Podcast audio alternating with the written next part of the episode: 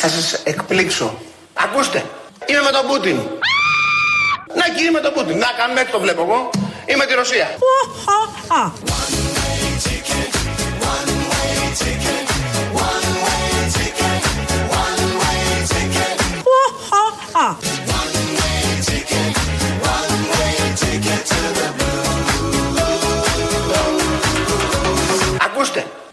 Τον Πούτιν. Να και είμαι με τον Πούτιν. Να κάνουμε το βλέπω εγώ. Είμαι τη Ρωσία. Αυτό είναι πάρα πολύ σοβαρό. Πώς θα το διαχειριστεί μια ζωντανή εκπομπή αυτό, Τι να κρύψει, τι να μαζέψει, τι να απλώσει; Εδώ. Εδώ, εδώ. Είναι καινούριο το στούντιο, οπότε τα κουμπιά είναι αλλού, τα μικρόφωνα είναι αλλού. Συμβαίνει αυτά. Συμβαίνουν αυτά και στις καλύτερες μετακομίσεις. Εδώ έχουμε παραδοχή του Αδόνιδος ότι είναι με τον Πούτιν. Ε, Πουτινάκι. Όπως λέγεται και είναι πολύ τη μόδας. Εμάς μας τα σέρουν στα social media καιρό έτσι κι αλλιώς επειδή δεν είμαστε με τη λογική τη δική τους ή όλων αυτών, εν πάση περιπτώσει. Όποιος δεν είναι μαζί τους είναι Πουτινάκι. Μαζί μας λοιπόν είναι και ο Άδωνης Γεωργιάδης, το ακούσαμε μόλις τώρα. Παραδοχή στη Βουλή ότι είναι με τον Πούτιν και με την Ρωσία. Το κρατάμε αυτό. Ε, Προφανώς δεν είναι κάτι καλό να είσαι με τον Πούτιν και τη Ρωσία. Ο ίδιος είχε το θάρρος, όπως πάντα, να το ομολογήσει. Πάμε εδώ στα δικά μας διότι είμαστε ευτυχισμένοι που έχουμε την κυβέρνηση που λύνει θέματα σε μια πάρα πολύ δύσκολη στιγμή. Το λένε όλοι, το λένε και μεταξύ τους. Είχαν και προσυνέδριο της Νέας Δημοκρατίας στη Θεσσαλονίκη και ο ένας λιβανιζέ τον άλλον. Αυτό βαφκαλιζώσαντε. Πολύ λογικό. Ο κύριος Οικονόμου όμως, πολύ αγαπητός μας κυβερνητικός εκπρόσωπος, ο κύριος Οικονόμου ε, περιέγραψε πώς ακριβώς κάνει γκέλ ή πώς επιδρά ο ίδιος ο Πρωθυπουργός πάνω στους Έλληνες πολίτες. Καλό μεσημέρι. Ο Πρωθυπουργός Κυριάκος Μητσοτάκης υπερβαίνει το προσωπικό όριο αντοχής των περισσότερων από εμάς, για να μην πω όλων.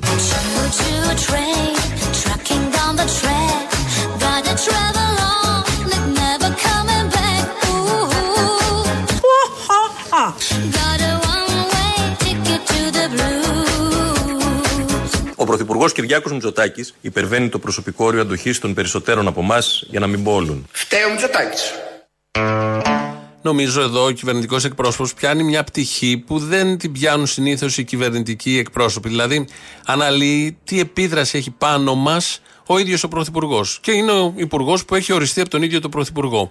Με περισσή ειλικρίνεια ε, δήλωσε αυτό που μόλις ακούσαμε στο press room. Αφού είμαστε λοιπόν στα ψυχολογικά, σε αυτό το τομέα, ο οποίος είναι ανεξερεύνητος ή δεν έχει τέλος, δεν υπάρχει τέλος όλα αυτά. Πάντα τα ψάχνουμε και πάντα λύσεις δεν βρίσκονται. Θυμόμαστε μια δήλωση που είχε κάνει πριν περίπου ένα μήνα ο Άδωνης Γεωργιάδης που είχε πει ότι όλα αυτά που νιώθουμε όλοι όταν πηγαίνουμε στο σούπερ μάρκετ, στο βενζινάδικο, όταν έρχεται ο λογαριασμός της ΔΕΗ, είναι ψυχολογικά θέματα. Αν έχω μείωση εσόδων από τη μία και μείωση του ειδικού φόρου κατανάλωσης από την άλλη, ο οποίος θα φέρει μεγαλύτερη κατανάλωση, θα έχω αύξηση εσόδων. Βέβαια, είναι απλά μαθηματικά. Δεν είναι ισχύει αυτό. Έτσι λένε όλοι. Μείωση... Όλοι οι οικονομολόγοι αυτό λένε. Όλοι Γιατί η μείωση της κατανάλωσης οφείλεται και σε ψυχολογικούς λόγους. Το θυμόμαστε αυτό. Είχε κάνει μια αίσθηση, ιδιαίτερη αίσθηση, ότι η μείωση της κατανάλωσης οφείλεται σε ψυχολογικούς λόγους. Δηλαδή, λεφτά έχουμε, έχετε όλοι. Αλλά σας πιάνει ένα ψυχολογικό πράγμα να κλειστείτε στον εαυτό σας, να μην χαλάσετε, να τα κρατήσετε δεν ξέρω εγώ για πότε. Και δεν πάτε στο βενζινάδικο, ή μουρμουράτε αν πάτε, ή δεν πάτε στο σούπερ μάρκετ. Ένας πολίτης, συμπολίτης μας από την Αλεξανδρούπολη, θυμόταν αυτό που είχε πει ο Άδωνης και τα έχει αποδώσει όλα στην ψυχολογία. Και όταν είδε κάμερα μπροστά του και συνάδελφο δημοσιογράφο, από την ακριτική Αλεξανδρούπολη, τον ακριτικό Εύρο, είπε. Ποια ακριβή ρε παιδιά, στο παραλογείτε. Καλά, δεν ακούσατε την τηλεόραση τι είπε ο Άδωνης. Ε, λεφτά υπάρχουν. Ψυχολογία δεν έχει ο Έλληνας λέγει να ψουνίσει. Λεφτά υπάρχουν πολλά. Ο κόσμος δεν τα βλέπει στην αγορά όμως. Ε, ε, πού να τα δει; Αφού πας μια σου βάλει λεφτά και τα ε, ψώνει μέσα στη σαντάκι. Αυτός είναι ο Γεωργιάδης ο φίλος μας. Ο φιλέσφυλακνο ο Έλληνας που κοιτάς το, ε, το καλό του κόσμου. Όλα βαίνουν καλό. Θεωρείτε λοιπόν ότι είναι καθαρά ψυχολογικό το θέμα; Μπράβο, ναι. Ε, μα αφού το είπε το παιδί τώρα να το αντικίσουμε το παιδί. Όχι και παιδί, αυτός είναι στην ηλικία μου. Και εκεί παιδί είναι. Α το δημιουργήσουμε και ψυχολογικά.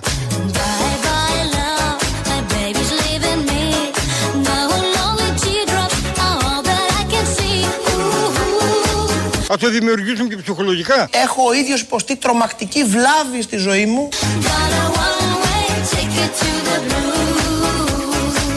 Ο Έλληνας λέει λεφτά έχει. Ψυχολογία δεν έχει λέγει να ψουνείς. Άκουσον, άκουσον. με το δικό του ωραίο τρόπο, όταν είδε την κάμερα, θυμήθηκε τη δήλωση του Άδωνη Γεωργιάδη και άρχισε και την πήγε παραπέρα. Την πήρε από εδώ και την πήγε πιο εκεί, ηρωνευόμενος βεβαίως όλα αυτά που ακούει. Το τελευταίο καιρό πέφτει πολλή ηρωνία γενικώς από τους πολίτες. Ε, έχουμε οριμάσει ως λαός. Έχουμε δει μέσα σε 10 χρόνια 4-5 κυβερνήσεις τα προβλήματα να μην λύνονται, να χειροτερεύουν. Ήρθαν και τα παγκόσμια θέματα που τα εκτόξευσαν τα συνήθη προβλήματα, τα κάνουν και χειρότερα και χωρίς να ξέρεις τι ακριβώς θα ξημερώσει αύριο. Οπότε επιστρατεύει ο ελληνικός λαός αυτό που ξέρει να κάνει χιλιάδες χρόνια, το αριστοφανικό πνεύμα και βγαίνει με τέτοιου τύπου δηλώσεις και απαντά στους υπουργούς. Ο ίδιος ο υπουργός, ο Άδωνης Γεωργιάδης, ήταν σήμερα το πρωί σε παράθυρο και ήταν μαζί του και ο δημοσιογράφος από την Αυγή, ο Ανδρέας Πετρόπουλος. Έριξαν ένα μικρό καυγά ως γνήσια Ελληνόπουλα. Ακούστε κύριε Πετρόπουλη, δεν σας διέκοψα καθόλου. Παρότι είπατε ουρανομίκης ανοησίες, δεν σας διέκοψα καθόλου. Τώρα μιλάω εγώ. Τώρα μιλάω εγώ. Ο καθένας μας θα Ο κόσμος που μας βλέπει θα κρίνει τι λέει ο καθένας μας. Μην με ξαναδιακόψετε παρακαλώ πολύ. Δεν θέλω να ακούσω τη φωνή σας πάνω στη δικιά μου καθόλου. Σοφά. Δεν παίρνω τίποτα πίσω. Να φύγετε, δεν πειράζει, θα τα αντέξω. Λοιπόν, επανέρχομαι. Δεν θα πάρω τίποτα πίσω αν θέλετε να αποχωρήσετε. Σοφά. Είναι Είπα λάθος ότι αυτό αυτό και δεν που είναι είπε λάθος, ήταν είναι για τον ανοησία. Υπουργό. Λοιπόν, Είναι επανέρχομαι. πρέπει κύριε Υπουργέ να το ανασκευάσετε. Δεν ανασκευάζω τίποτα. Σοφά. Να ψοφήσω εγώ, αγάπη μου, για ποιο λόγο; Θα πω το επιχείρημά μου. Μα δεν με έχετε αφήσει να πω μία κουβέντα. Αυτό ε, ε, είναι σοβαρό πάρα πολύ. Μα έλεος. Όχι, δεν θέλω να καλέσω τίποτα. Πήγε, ούτε με ενδιαφέρει.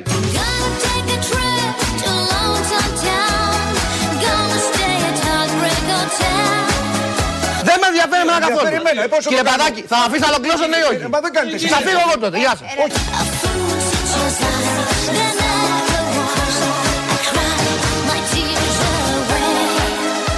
Θα μπορούσατε να πείτε, θα απαντήσω στις ανακρίβειες του Ανδρέα Πετρόπουλου. Ωραία, θα απαντήσω στις ανακρίβειες του Ανδρέα Πετρόπουλου. Α, Πάμε λοιπόν τώρα. Διαγράφε το ανοησίες. Πάμε λοιπόν τώρα. Πάμε. Τελείωσε. Πάμε λοιπόν. Το βρήκαμε. Είπε ο κύριος Πετρόπουλος που κατά τη γνώμη μου ήταν ανοησία αλλά τελικά έγινε ανακρίβεια. α. Αυτό το ουχαχα που μοιάζει λίγο με του Βέγκου δεν είναι από το Βέγκου, είναι από την Αγγελική Νικολούλη, από την εκπομπή της Παρασκευής, με θέμα βεβαίως στην Πάτρα. Έκανε νούμερα 60, 80, 300%. Βλέπαν όλοι Νικολούλη. Κάποια στιγμή εκεί παίχτηκε μια φάση. Δεν χρειάζεται να τα ξέρετε. Θα μεταδώσουμε αν προλάβουμε τι ακριβώς παίχτηκε. Αλλά τσιμπήσαμε από εκεί αυτό το ηχητικό και όλα τα άλλα που ακούμε της Αγγελικής Νικολούλη. Έτσι λοιπόν, ε, πολύ δημοκρατικά ο Υπουργός, ένας Υπουργός που πρέπει από τον κάθε δημοσιογράφο, ακόμη και αν είναι εμπαθής, προφανώς ανήκει σε άλλη ιδεολογική αντίληψη, πρέπει να τον ρωτάει, να τον στριμώχνει, ακόμη και να τον αδικεί. Ναι, δεν πειράζει, είναι με στο παιχνίδι. Ο δημοσιογράφος καμιά φορά να αδικεί κιόλας τον Υπουργό. Τόσους και τόσους, εκατομμύρια έχει αδικήσει ο Υπουργός αυτός, ο προηγούμενος, ο επόμενος, με αποφάσεις, παραλήψεις. Αντί αυτόν λοιπόν και να κάθεται εκεί και να δέχεται την, τις ερωτήσεις, προφανώς δεν έχουν συνηθίσει αυτοί οι υπουργοί αυτής της κυβέρνησης και ερωτήσεις, έστω και λίγο πιο τραβηγμένες, άρχισε να επιτίθεται, τον έδιωχνε από το στούντιο στην εκπομπή του Παπαδάκη όλα αυτά το πρωί στον Αντένα. Α φιλιώσουμε όμως, ας φιλιώσουμε. Και πώς θα φιλιώσουμε, αν αναλογιστούμε, σκεφτούμε, απαριθμίσουμε τα καλά που έχει κάνει η κυβέρνηση, όπως τα απαρίθμησε ο κύριος Σταϊκούρας, Υπουργός Οικονομικών, στο προσυνέδριο της Θεσσαλονίκης. Η ανάκαμψη το 2021 ήταν ισχυρή, Ο χαμός γίνεται. καλύπτοντας τις απώλειες του 2020. Νικήσαμε, Θεέ μου, σε ευχαριστώ για αυτό να ανοίξω την πανάκριβη σαμπανιά. Η ανεργία έχει συρρυκνωθεί σημαντικά. Δουλειά, πάρα πολύ δουλειά. Από την πολλή δουλειά ο κόλλος έχει βγάλει ρόζους. Ο μέσος μηνιαίος μισθός έχει αυξηθεί. 2 ευρώ το μήνα. Το διαθέσιμο εισόδημα των οικοκυριών έχει στηριχθεί. Σωθήκαμε, σωθήκαμε, σωθήκαμε, σωθήκαμε. Οι καταθέσεις έχουν ενισχυθεί. Τέρνα, τι έχεις, είσαι άρρωστη; Αδεία να αρρωστήσω, είμαι πλούσια. Συνεπώς, μέχρι σήμερα βελτιώσαμε την καθημερινότητα του πολίτη. Ζωάρα, φιλέ. Μειώσαμε φόρους. Όλα τζάμπα, λόγκο, λόγκο, λόγκο, πούκο, πούκο, πούκο, πούκο, πούκο. Προσελκύσαμε επενδύσεις. Για περάστε, Προσφέραμε νέες δουλειές. Άρα λοιπόν οφείλουμε να ανάψουμε μία λαμπάδα στο Μητσοτάκι. Αλλά εγώ δεν είμαι και πολύ ψηλός. Ίσα με τον πόη μου θα είναι. Μπορεί να είναι σε πάχος καλή η λαμπάδα, οπότε να εξορροπήσει με αυτόν τον τρόπο. Ο κύριος Θαϊκούρα, λοιπόν, στο συνέδριο της Νέας Δημοκρατίας, στο προσυνέδριο, γιατί έχουμε συνέδριο κανονικό και ο ΣΥΡΙΖΑ και η Νέα Δημοκρατία έχουν συνέδρια τον επόμενο μήνα.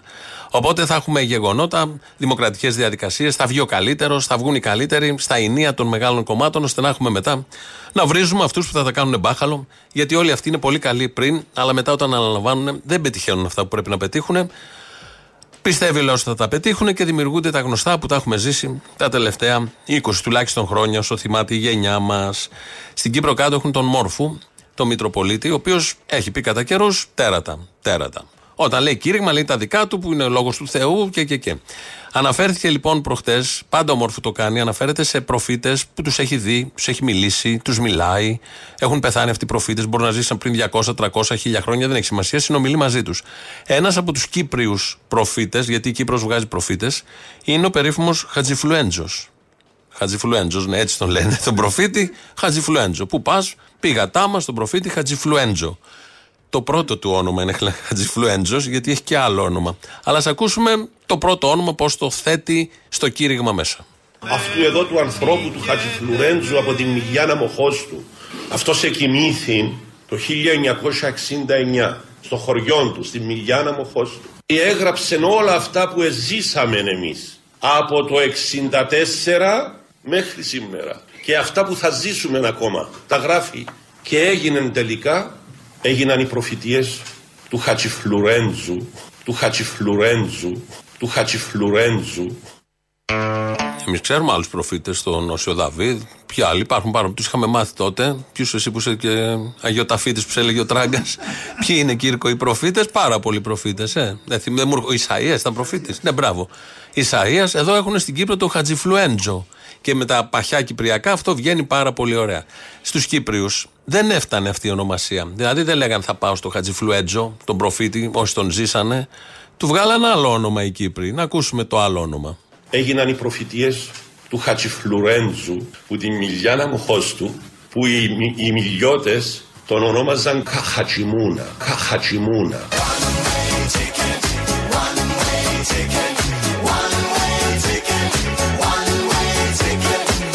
Καχατσιμούνα.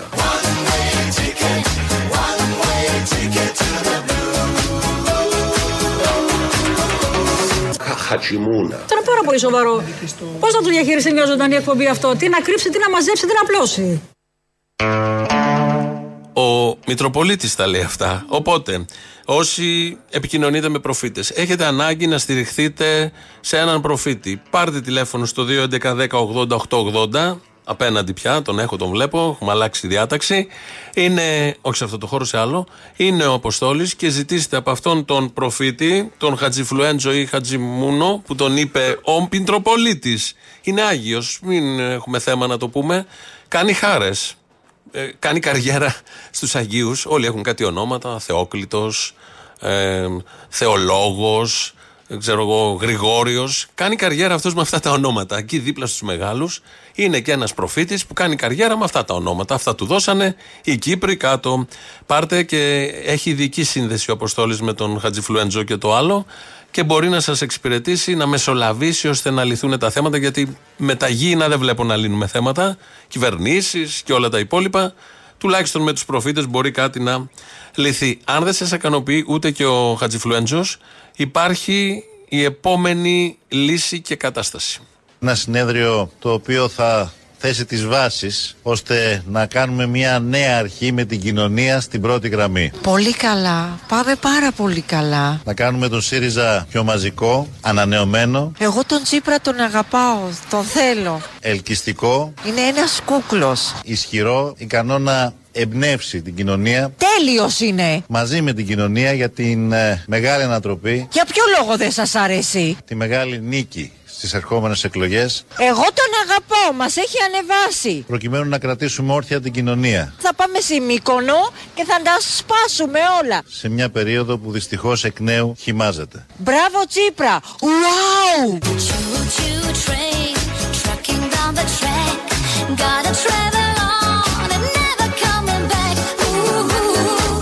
Μπράβο Τσίπρα! Ουάου!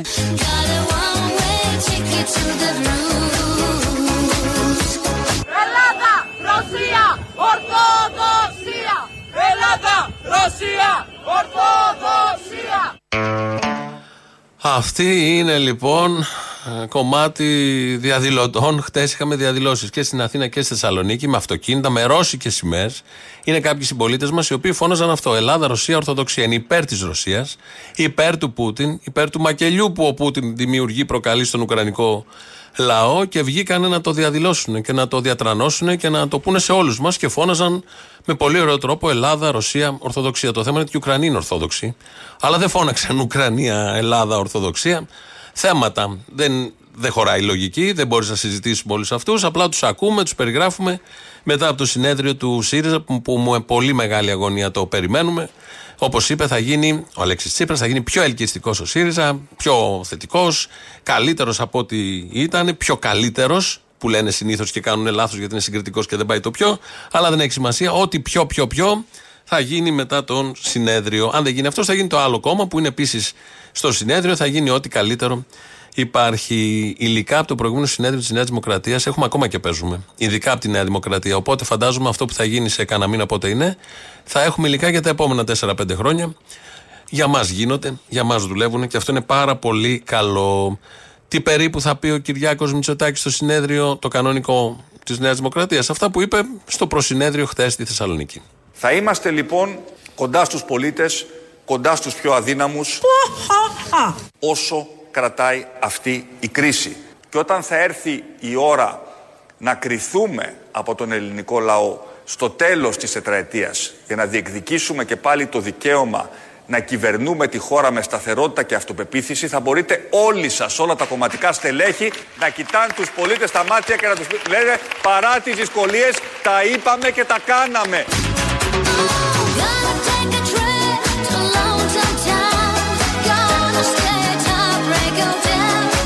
Παρά τις δυσκολίες τα είπαμε και τα κάναμε. Σκατά!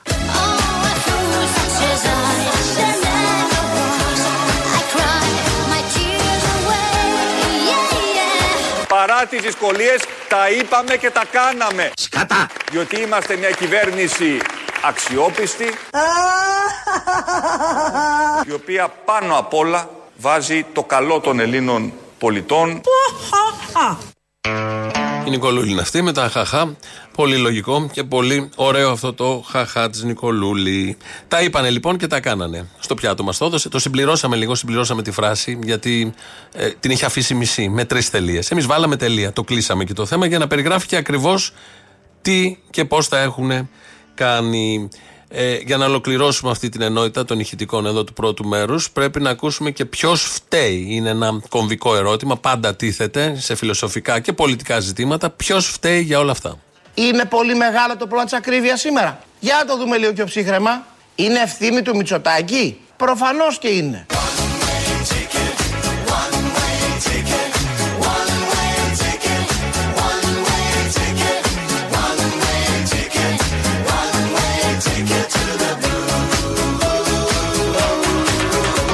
Είναι ευθύνη του Μητσοτάκη; Προφανώς και είναι. Τυχαίο, δεν νομίζω.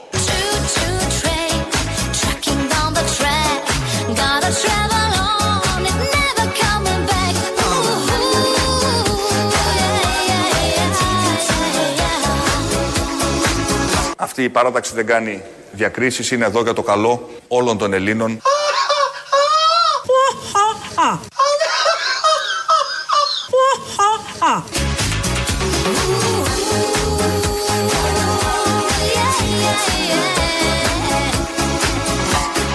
Εβάλαμε και το Βέγκο και την Νικολούλη μαζί. Ταιριάζει, ταιριάζουν οι φωνές, ο ήχος του γέλιου τους με αυτά που ακούνε και οι δύο. Ο ένας από ψηλά, οι άλλοι εδώ από χαμηλά. Ελληνοφρένια, όπως κάθε μέρα.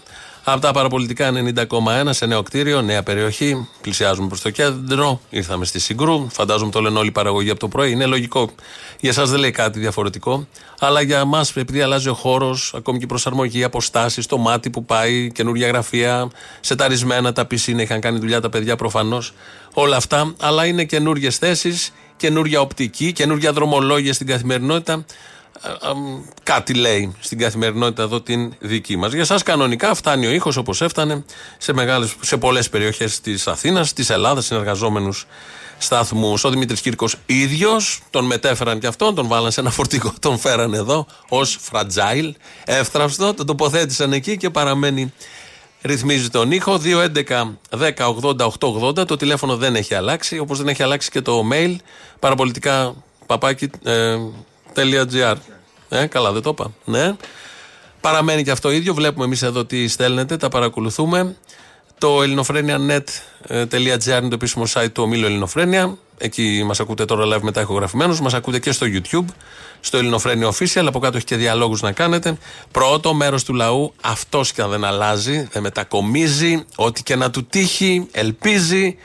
Σταθερός, στατικός, όσο δεν πάει, ριζωμένος βαθιά. Δεν θέλει και πολλές αλλαγές. Ελπίζει με όλα αυτά που ψηφίζει ότι κάτι μπορεί να αλλάξει και το κάνει συνεχώς.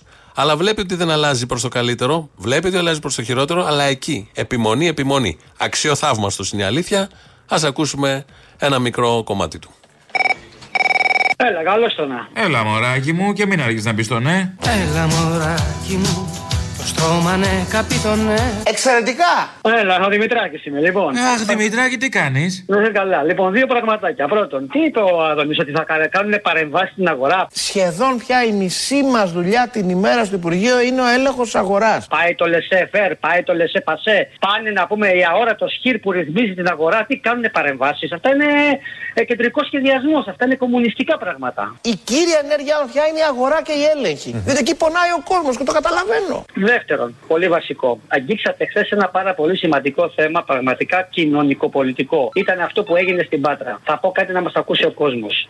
Αυτό που έγινε ήταν ένα από τα βασικά σημεία της φιλοσοφίας του δικαίου του φασισμού. Όπου καταργείται το τεκμήριο της αθωότητας. Ο καθένας προσέχεται στο δικαστήριο ως αθώος. Δεν τον έχουμε δικάσει από πριν. Και δεν καλείται να αποδείξει την αθωότητά του. Καλείται ο κατήγορος να αποδείξει την ενοχή του. Αυτό για να μας ακούει ο κόσμος και να μαθαίνει μερικά πολύ βασικά σημεία του φασισμού. Αυτά με αγάπη Δημητράκης. Γεια σου, Δημητράκη. Ακούω τώρα τη, το... Ακούω την αγάπη. Και δεν ακούω τις σκέψεις μου. Αυτό, τι ακούς; Ακούω το μήνυμα της κοπέλας από τη Σουηδία και μπορώ να επιβεβαιώσω αυτά που λέει. Τους έχουν πουλήσει τόσο την Αμερική που την πιστέψανε. Υπάρχουν ακόμα και μαγαζιά στο αντίστοιχο σύνταγμα, ας πούμε, που πουλάνε φθαρμένα αμερικάνικα λιβάη και κάνουν ουράγια οι Σουηδοί για να τα πάρουν. Αυτά για αυτούς που την είπαν την κοπέλα που την όπληκτη. Τώρα, εγώ ήθελα να πάρω το άλλο γιατί, για- το άλλο γιατί πάντα να κάνω ένα σχόλιο. Ένα σχόλιο, όχι οι φίλες τους στον Νόχρο που μαζεύτηκε έξω από το σπίτι της, γιατί αυτοί οι άνθρωποι δρούν και αποφασίζουν γιατί δεν σκέφτονται, μόνο με το υποσυνείδητο. Οπότε, ό,τι και να τους πεις δεν πρόκειται να. Δεν, δεν είναι ένας τείχο αδιαπέραστο. Για τους υπολείπους όμως, κάθε δολοφονία, ακόμα και αυτή που φαίνεται πολύ ακραία στα αυτιά μας και στα μάτια μας και τόσο παράξενη και εκτός των κανόνων μας, δεν έχει μόνο ως υπεύθυνη την άμεση δράση και την οικογένειά της. Όλοι μας έχουμε λίγο το μερίδιό μας. Ε, γιατί τρία χρόνια αυτή η γυναίκα δεν έκανε όλα αυτά που τα οποία την κατηγορούν, που το πιθανότερο είναι και φαίνεται ότι τα έκανε. Ήταν δρούσαν ενόχλητη, μπορούσε να κοροϊδέψει ένα ολόκληρο σύστημα από γιατρούς, νοσοκόμους. Την κοινωνία, συγγενείς, το ένα το άλλο, την Την κοινωνία, αστυνομία. συγγενείς που ναι, δεν είχαν και δεν μπορεί να του κατηγορήσει κανείς γιατί στο κάτω-κάτω δεν σου πάει το μυαλό για κάτι τόσο ακραίο. Αλλά η επίσημη εξουσία, όταν κάποιος πάει και κάνει αφισοκόλληση, τον έχουν μια αφισοκόλληση να κάνει στη ζωή σου, θα έχεις φάκελο σίγουρα στην ασφάλεια για 25 χρόνια. Θα ξέρουν ακριβώς τι κάνεις και που είσαι. Μια γυναίκα, μια απλή πολίτη, δηλαδή χωρίς άκρες, χωρίς οτιδήποτε άλλο, που έκανε κάτι τόσο αποτρόπαιο, μπορούσε να κινείται μέχρι πραγματικά να γίνει οφθαλμοφανές αυτό που έκανε. Αυτό να σκεφτούμε λίγο. Γιατί κατά τα Επίσης άλλα- θα μπορούσε ήδη να έχει εξαφανιστεί κιόλας από Ελλάδα, είχε την άνεση. Που, ναι, εννοείται ότι άμα το είχε σκεφτεί, δηλαδή και δεν ήταν μόνο ε, η έκφραση της ψυχασθένειά της και τη, αυτή του, του. Δεν ξέρω, δεν ξέρω πώς να το έχω χαρακτηρίσει. Κοινωνιοπαθή, είναι αυτοί οι άνθρωποι, δεν ξέρω τι είναι. Θα μπορούσε απλά να την κάνει. Δηλαδή, άμα ήταν με κάποιο άλλο σκοπό το έγκλημα, θα μπορούσε απλά να την έχει κάνει και να είναι οπουδήποτε. Ναι, εννοείται. Και να μην το καταλάβει κανείς. Έλα, ρε, το παιδάκι του άλλο στη, στην Κυψέλη δεν τους είπε, έφυγε στη Βουλγαρία και δεν το ψάξαν ποτέ για πέντε χρόνια. Τι μου λες τώρα; Με θυμάσαι ρε που Μ, προσπαθώ να σε ξεχάσω, αλλά δεν ξεχνιέσαι εσύ. Πού να ξεχνιαστώ εγώ ρε. Φάε Οι μαλάκε δεν ξεχνιόνται, οι μαλάκες μένουν ανεξίτηλοι στη μνήμη. Φάε κάτι, δεν θα σου πω, μετακομίζετε. Θα έχετε ρεπορτάζ κατευθείαν από το γραφείο του Κούλη. Από τη δικιά σας την αριστερά, τη βολεμένη. Προτιμώ την αριστερά του Αλέξη, ρε μαλάκα. Ναι, ναι, του Αλέξη ε, που ξεβολεύτηκε. Τώρα όχι μαλακίες, ξεβολεύτηκε και ξεβόλεψε και ολόκληρο λαό. Τα θυμόμαστε όλοι. Ο Αλέξης, ρε. Αυτά είναι. Και ρε, τώρα εκεί μέσα στο- Μακάρι, Λες, Αλέξη, Εσύ είσαι Ούμπεράλες. και τον κόλλο του Γκου- Όλοι Κούλη. Τσίπρα, όλοι Τσίπρα. Του ρου του του. Μιλάτε παρά. Αλέξη, γερά. Πάρ' του στα μυαλά. Πούλα τα βρακιά. Α, εντάξει, ο καθένας από την οπτική του. πήγαινε και σε ένα διάλειμμα τώρα. Με έχει φάει τόση ώρα. Πάμε. Οχα, α.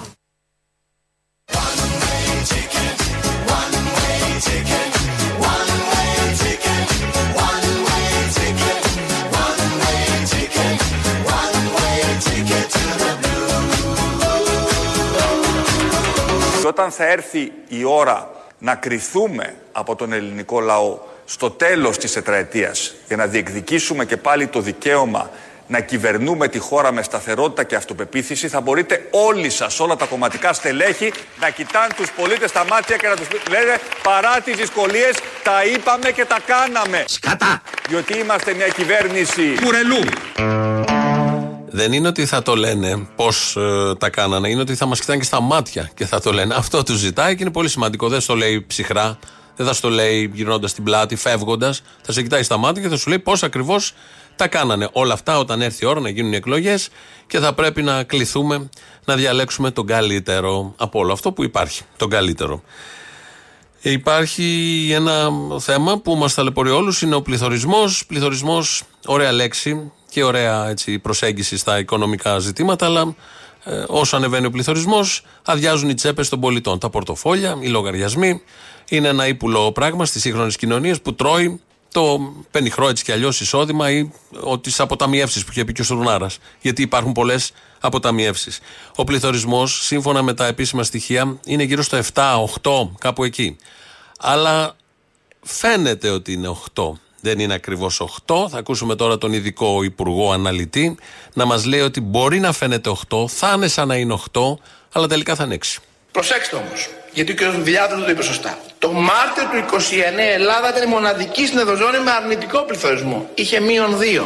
Τότε ο μέσος όρο Ευρωζώνη ήταν 1,3. Το συν 8 είναι από το μείον 2.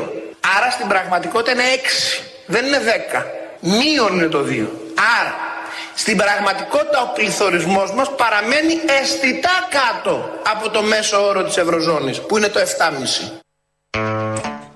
Λοιπόν, έκανε μια ανάλυση ο Υπουργός. Λέει ότι δεν ξέρω πώς επιστημονικά είναι όλα αυτά. Είναι και αριθμοί και λέει ότι είναι μείον 2. Από το μείον 2 στο 8 το βγάζει 6. 10 είναι, αλλά δεν έχει σημασία. Α δεχτούμε αυτό που λέει ο Υπουργός. Αυτό είναι το σωστό, γιατί ξέρει, ο Υπουργός ξέρει. Το έχει αποδείξει αυτό ότι ξέρει και ειδικά με τους αριθμούς τους παίζει στα δάχτυλα σε μια παλιότερη εκπομπή μαζί με τον αδερφό. Δεύτερη πράξη του ορθοδικού περιεχομένου σε τρεις μήνες. Αν βάλετε τώρα μία απλή μέθοδο των τριών, ο Σαμαράς πόσο έμεινε, έμεινε περίπου 2 χρόνια 24 μήνες και άλλοι 6 άλλους 6 μήνες, 30 μήνες κοντρά. 30 μήνες. Στους στους δύο μήνες, πόσο είσαι τώρα, που κυβερνάει Φεβρουάριο, Μάρτιο, Απρίλιο, τρεις μήνες. Στους τρεις μήνες δύο πάκ μεθοδικού περιεχομένου. Στους 30 μήνες πόσο, πόσο πάει μεθοδο τριών, 10. 10 πάνε; Ναι. Δύο παραπάνω. Ε, δύο το μήνα; Έχω κάνει δύο στους τρεις μήνες. Στις τρεις δύο. Στους 30 πόσοι; Είναι ε, 3 επί 2 6. Έτσι. Ε, 30 δια 6 είναι ε, 30 δια 6 ε, 4 18, 4 6 24 πόσο πάρει Όχι ρε παιδί μου, στους 3, στους 3 έχεις, στους 3 έχεις 2 Στους 3 έχεις 2 Στους 3, στους 3 έχεις Στους 30, α, 60, 60 δια 3 60 δια 3 Σωστά, πόσο είναι 60 δια 3 10 έτσι ακριβώς υπολογίστηκε και ο πληθωρισμός. Έτσι ακριβώς υπολογίστηκε και ο πληθωρισμός. Και εγώ θα πω δεν είναι 6, είναι 2. Είναι πλην 200. Με το ίδιο σκεπτικό, την ίδια απλή μέθοδο των τριών, όπως εδώ τα δύο αδερφάκια σε ζωντανή εκπομπή προσπαθούσαν να μετρήσουν τότε με τις πράξεις νομοθετικού περιεχομένου.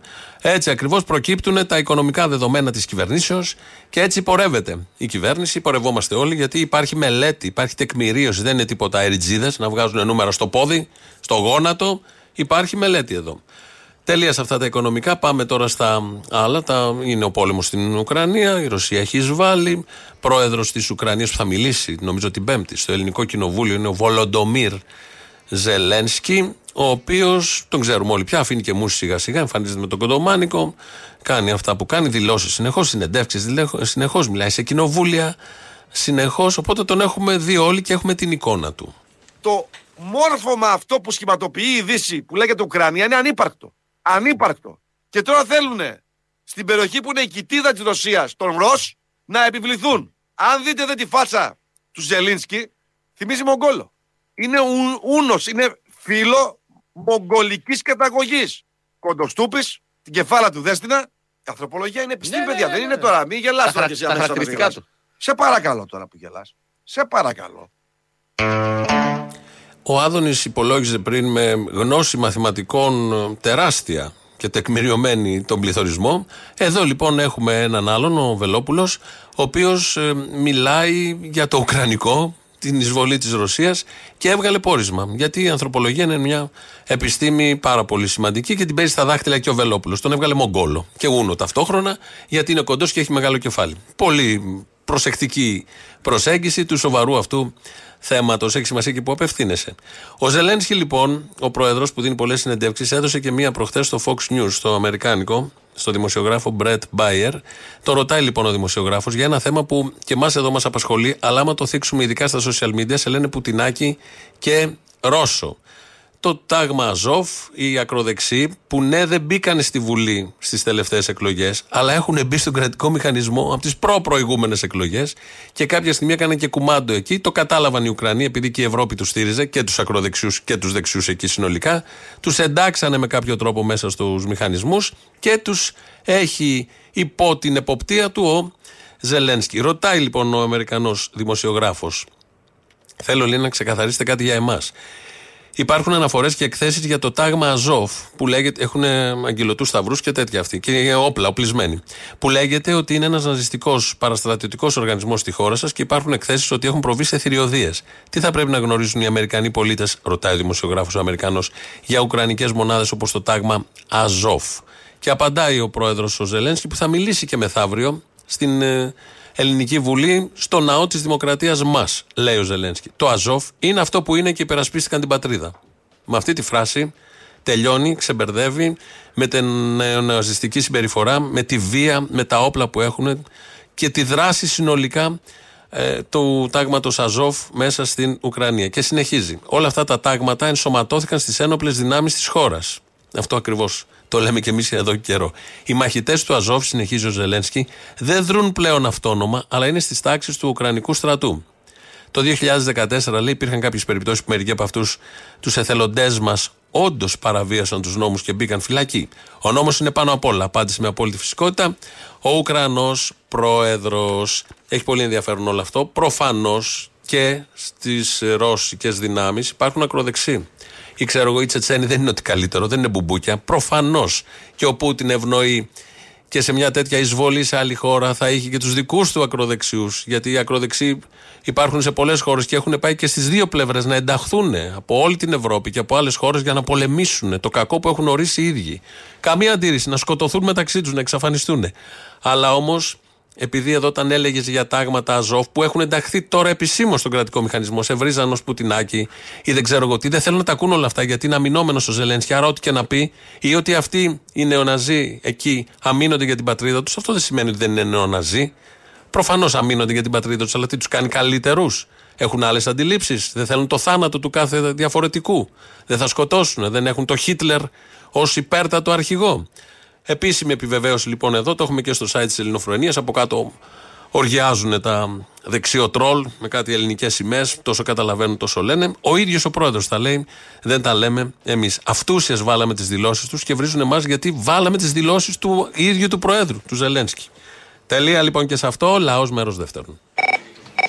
Λοιπόν, μια ενημερωσούλα λίγο θα προσπαθήσω γρήγορη, αλλά είναι ένα θέμα πάρα πολύ σημαντικό. Τέλος πάντων, μια μαθήτριά μου επικοινώνησε παλιά μου μαθήτρια πλέον φοιτήτρια, πλέον φοιτήτρια στη Σελέτε. Ότι Σελέτε, υπάρχει ακόμα Σελέτε; Ναι, ρε, υπάρχει. Ασπέτε λέγεται. Ασπέτε. Ε, ναι, μωρέ, Λεβέντη, εντάξει. Όχι, αγάπη μου, όχι Σελέτε να μην ξέρει ο κόσμος. Ασπέτε. Ασπέτε, του νόου Ασπέτε. Του νόου Ασπέτε, μπράβο. Λοιπόν, λοιπόν, ότι η Ασπέτε, λοιπόν, ε, σύμφωνα με ένα νομοσχέδιο που πέρασε η αγαπημένη μας υπουργάρα η κυρία Κεραμέο, ε, ουσιαστικά κλείνει και τα παιδιά αυτά που σπουδάζουν πέντε διαφορετικές ειδικότητες σε αυτές τις σχολές, πλέον χάνουν σχεδόν όλα τους τα επαγγελματικά δικαιώματα και είτε θα γίνουν απλά εκπαιδευτικοί τεχνικών επαγγελμάτων, είτε θα έχουν μόνο κάποια δικαιώματα ηλεκτρολόγων. Δηλαδή ουσιαστικά υποβαθμίζεται το πτυχίο των παιδιών που ήδη έχουν μπει επιλέγοντας τη συγκεκριμένη σχολή, υποβαθμίζεται 50% τουλάχιστον. Το Υπουργείο ξέρει, συγγνώμη, ε, δεν ξέρεις εσύ καλύτερα, ξέρει Κεραμαίο. Να πούμε λοιπόν τι ξέρει Κεραμαίο. Η Κεραμαίο λοιπόν έχει βάλει, και όχι η Κεραμαίο, από Γαβρόγλου έχουν γίνει αυτά. Έχει μπει το κτίριο της Ασπέτε στο ΤΑΙΠΕΔ είναι προς εκμετάλλευση και ως γειτονικό στα μολ. Να σου πω, είναι δίπλα από το μολ. Αν δεν κάνεις επέκταση του σχολείου, τι θα κάνεις; Επέκταση του μολ. Βέβαια, δίπλα από το μολ είναι και το Υπουργείο Παιδείας. Το Υπουργείο Παιδείας. Μήπως Ναι, να αλλά κάνουν το πάρκινγκ και μια επέκταση και στο Υπουργείο Παιδείας. Τι το θέλουμε; Να γίνει και το Υπουργείο Παιδείας μόλι, λέω εγώ. Αυτό. Ευκαιρία είναι. Έτσι κι αλλιώς είναι ήδη. Ναι. Έλα, Αποστολή. Δεν ακούγεσαι. Δεν ακούγομαι. Περίμενε, περίμενε, περίμενε. Εσύ έκανες μαλακία. Έβγηκα λίγο παράεξω, μου, ρε. Παραέξω από τι; Ε, από εκεί που ήμουνα. Πού ήσουνα; Μέσα στο, στο πλοίο. Στα μπάρια; Ε, όχι στα μπάρια, αλλά μέσα σε δωμάτιο. Εν πάση περιπτώσει. Έχει ζέστα στο αμπάρι; Δεν ήμουνα στα μπάρι. Α, ήσουν στο δωμάτιο. Στο δωμάτιο έχει ζέστα; Έχει ζέστα, έχει ζέστα. Τώρα που είσαι, Για- ταξιδεύεις; Τώρα όχι. Πού είστε, στη λιμάνι, στη θάλασσα, πού είστε; Σε λιμάνι, σε λιμάνι. Σε ελληνικό λιμάνι; Σε ελληνικό λιμάνι. Πού; Ε, Δεν σου λέω. Θέλω να έρθω να πετάξω μπογιές. Ε, Ναι, σε μένα, ρε, εσύ. Όχι, στο Δεν- καράβι. Δεν είμαι, δεν είμαι του ΝΑΤΟ καράβι. Άσε που είναι και κόκκινο. Τι πετέ, τι μπογιές θα πετάξει. Σε κόκκινο. κα- Ρώσικο είσαι; Σε ρώσικο, έχουμε το σιροδρέπανο πάνω. Α το διάλογο δεν τρέπεστε παλιοκουμούνια. Παλιό κουμούνια. Να σου πω, ρε φιλέ, θέλω να κάνω ένα σχολείο για τα έσχη που γίνανε στην Πάτρα έξω από το σπίτι της γυναίκας αυτή που σκότωσε το παιδί της, Ναι. όπω κατηγορείται. Και θέλω να πω σε όλους αυτούς που στήσανε δίθεν λαϊκά δικαστήρια, τα λαϊκά δικαστήρια που στηθήκανε κάποτε δεν ήταν όχλος. Ήταν λαϊκά δικαστήρια, κανονικά δικαστήρια. Ένα. Δεύτερον, η θανατική καταδίκη που ζητάνε πολλοί κατεβάζει την κοινωνία στο επίπεδο του δολοφόνου. Εγώ δεν θα ήθελα να ανήκω σε μια κοινωνία που σκοτώνει από εκδίκηση. Αυτοί όμως δεν έχουν το ίδιο πρόβλημα. Αυτοί μια χαρά Ωραία. θέλουν να ανήκουν σε αυτή την κοινωνία και μια χαρά βλέπουν τον εαυτό τους όμοιο με την φώνησα των παιδιών. Ακριβώς. Εγώ τα- Γιατί όταν θέλω να ζητάνε πω- θάνατο έξω από το σπίτι της για αυτήν και τους συγγενείς, τι θέλουν να γίνουν. Το ίδιο με αυτήν. Ακριβώς. Κάτι άλλο που πρέπει να σκεφτούμε όλοι μαζί. Αν υποθέσουμε ότι έρχεται η θανατική καταδίκη και την εφαρμόζουμε κτλ. Ποιος θα κάνει αυτό το πράγμα, Ποιος θα το κάνει; Είτε θα στείλουμε τα παιδιά μας φαντάρους κάποια στιγμή και θα έχουν το, το, θα είναι υποψήφιοι να πατήσουν τη σκανδάλη απέναντι από έναν άνθρωπο, αν το αναλάβει ο στρατός όπως ήταν εδώ στην Ελλάδα παλιά. Είτε θα έχουμε κάποιους επαγγελματίες του είδους, κάποιους δολοφόνους δηλαδή που θα κυκλοφορούν ανάμεσά μας. Αυτούς τους έχουμε ήδη. Αυτοί υπάρχουν. Α, πρόθυμοι τέτοιοι υπάρχουν. Ε, Εντάξει, σωστό είναι αυτό. Αλλά, εν πάση περιπτώσει, είναι πρόθυμοι, δεν είναι ήδη δολοφόνοι. Τότε θα είναι ένας δολοφόνος που θα υπάρχει ήδη και θα κυκλοφορεί ανάμεσά μας και όχι μόνο θα είναι ατιμόρυτο, θα του λέμε και μπράβο σου και τι καλή δουλειά που έκανε. Λοιπόν, αυτά τα έσχη δείχνουν μια κοινωνία σε σαπίλα. Είναι μια κοινωνία που σαπίζει. Πάρτε το χαμπάρι, κάντε κάτι. Αυτή η κοινωνία δεν μπορεί να ζήσει άλλο έτσι. Ε, καλά, δεν είναι ζωή αυτό που ζουν οι συγκεκριμένοι έτσι κι αλλιώς. Τι να ζήσει; Ζωή είναι αυτό. Όταν είσαι έτσι. Σωστά. Τα έρματα παιδιά, εγώ σκέφτομαι, που είναι ε, στο σπίτι αυτών των γονιών ή που τα παίρνουν και μαζί έξω από τα σπίτια που φωνάζουν Αυτό θάνατο. Πήραν, πήραν έξω από το σπίτι παιδιά να βγάζανε selfie, να κάνουν τι; Να δείξει, να εκπαιδεύσεις το παιδί του πόσο πολύ καλός δολοφόνο μπορεί να γίνει. Ε, άμα έχεις μέσα να, να, να, να δώσεις πράγμα στο παιδί σου, του το δίνεις απλόχερα. Σκοτάδι έχει, σκοτάδι θα δώσει. Μίσος έχει, μίσος θα δώσει. Πήγαινε και σε ένα διάλειμμα τώρα. Με έχει φάει τόση ώρα. Πάμε. Α,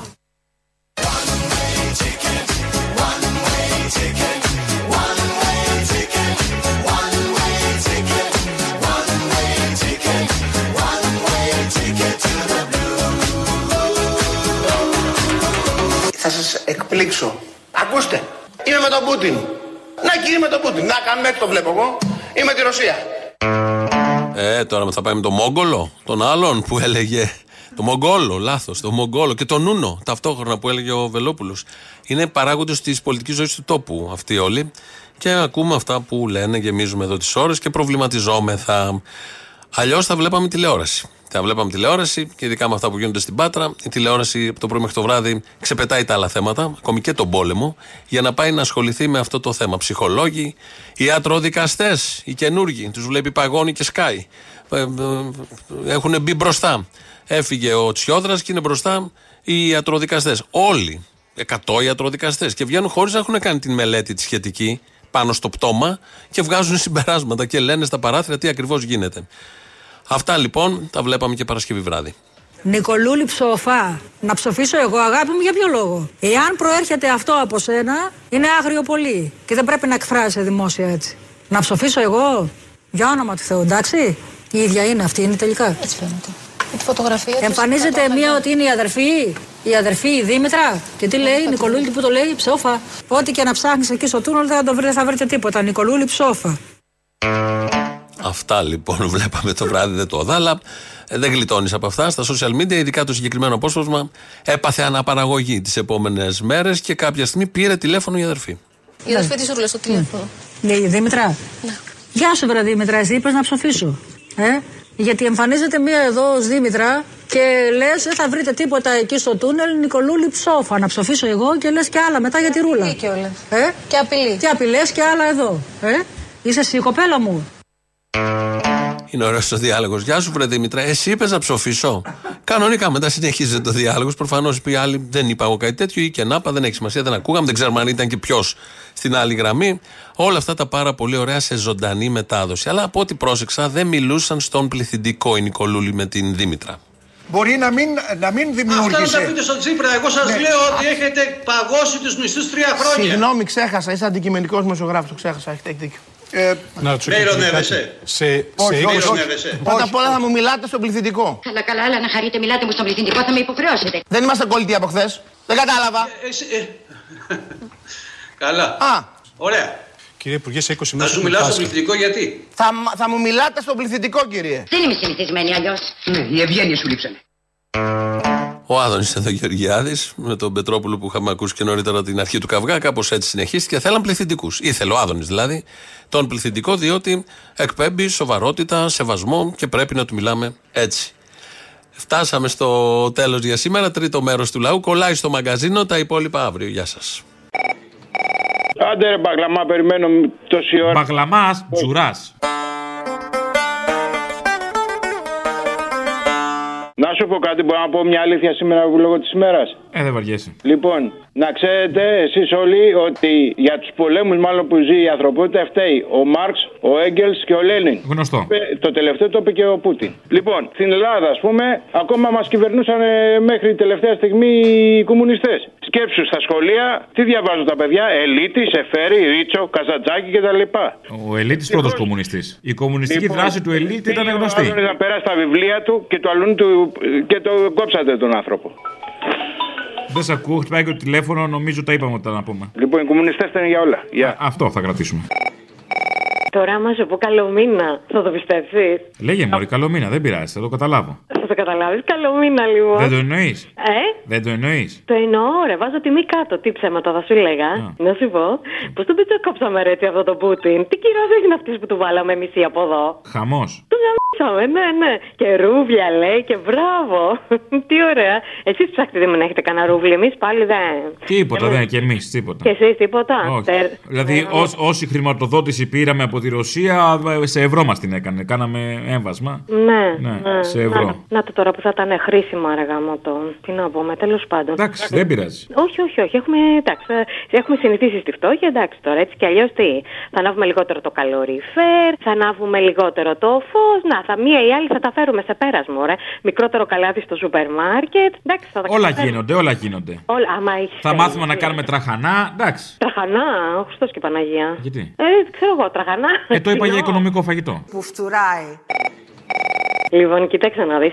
Επειδή ε, ειλικρινά ντρέπαμε πάρα πολύ που είμαι μέλος αυτής της κοινωνίας, με όλα αυτά που γίνονται, θα παρακαλούσα έναν που έχει όπλο να βγει επιτέλους να πυροβολήσει αυτά τα σύννεφα. Πρώτον, να αρχίσει να βρέχει και να ξεπλύνουμε την τροπή μας. Και μετά να μην ανεβαίνουμε και επιτέλους κάπου. Αφού ανεβαίνουμε, πέφτουμε, ανεβαίνουμε, πέφτουμε, να τα φτιάσουμε αυτά τα σύννεφα, να πάνε στο διάολο. Αναφέρομαι στο γεγονός με αυτή την κοπέλα εκεί πέρα. Τη φώνησα, πώ Κατάλαβα, ναι. ναι, εντάξει. Γιατί δώστε τη, τη ρούλα στο λαό. Τι να την κάνω εγώ, ρε, τη ρούλα. Στην Ελλάδα μπορεί να μην έχουμε δομές, να μην έχουμε πρόνοια, να μην έχουμε τίποτα. Έχουμε όμως κάτι άλλο πολύ πιο σημαντικό. Έχουμε τη γειτονιά, την οικογένεια, τους φίλους. Κανένας δεν τον πήρε χαμπάρι αυτή την κοπέλα ότι δεν ήταν καλά. Πώς ξύπνησε δηλαδή έτσι μια μέρα και ξέσκησε τα σπλάχνα της. Αυτό που με τρομάζει περισσότερο είναι ότι αυτοί εκεί πέρα στην κυβέρνηση έχουν αρχίσει λίγο να ποντάρουν πάνω στο θυμό του λαού και να λένε ότι να επαναφέρουμε τη θανατική ποινή. Καμία ποινή δεν είναι άξια να καταδικάσει αυτή. Ε, εντάξει, κάπου όπα. Λοιπόν, θέλω να σου πω διάφορα. Άκου να δεις. Πρώτον, μετά από δύο χρόνια διακοπής ε, αναστολής λόγω πανδημίας, ξεκινάνε πάλι οι μπριγάδες στην Κούβα. Οι αποστολές εθελοντικής εργασίας, αλληλεγγύης και γνωριμίας. Άμα γκουγκλάρει κανένας, εμείς ως πολιτικός σύλλογος Χωσέ Μαρτί, φτιάξαμε και ένα podcast τώρα. Θα το ανεβάσουμε τη Δευτέρα. Δεν ξέρω, στο στείλω μήπω να το σμπρώξετε κι εσείς. Να ακούσει ο κόσμος. Είναι κόσμος που έχει πάει στις μπριγάδες, λέει τις εμπειρίες του, είναι πολύ ενδιαφέρον. Το δεύτερο είναι ότι ξεκίνησε για δεύτερη χρονιά η καμπάνια Unblock Cuba, που είναι μια ευρωπαϊκή πρωτοβουλία ενάντια στον αποκλεισμό της Κούβας που εντείνεται. Και θα σου στείλω να τα δεις και στο Facebook. Καλό μήνα και χρόνια πολλά στον πρωθυπουργό μας. Και στην κυβέρνηση ολόκληρη. Εντάξει, τον αρχηγό λέμε και. Στον αρχηγό, σωστό. Αλλά η κυβέρνηση των fake news ε, μπορεί να γιορτάσει ολόκληρη. Χρόνια μας πολλά. Μπράβο, να σου πω κάτι. Πώς το είπε για, ε, έρχεται το Πάσχα, πώς το λέει, πώς το λέει το. το- Να σα ενημερώσω λοιπόν πω έρχεται το Πάσχα. Σας ενημερώνω λοιπόν ότι έρχεται το Πάσχα. Ωραία, το δίλημα είναι θα αγοράσουμε από το χασάπι το Biden ή από το χασάπι το Putin. Εκεί είναι το μπέρδεμα. Κατάλαβες και οι δύο χασάπιδες είναι. Όπου θα... Δεν νομίζω να πάμε σε χασάπι φέτος. Για φακές μας βλέπω το Πάσχα να σου βλίζουμε. Ε, και, απαντώ εγώ. Το μόνο κοντινό σε αρνή φέτος που έχουμε είναι κάτι γίδια που κυκλοφορούν από εδώ και από εκεί. Πολλά, πολλά γίδια. Που Πολλά. ψηφίζουν τον Κυριάκο. Πήγαινε και σε ένα διάλειμμα τώρα. Με έχει φάει τόση ώρα. Πάμε. Ου, α, α.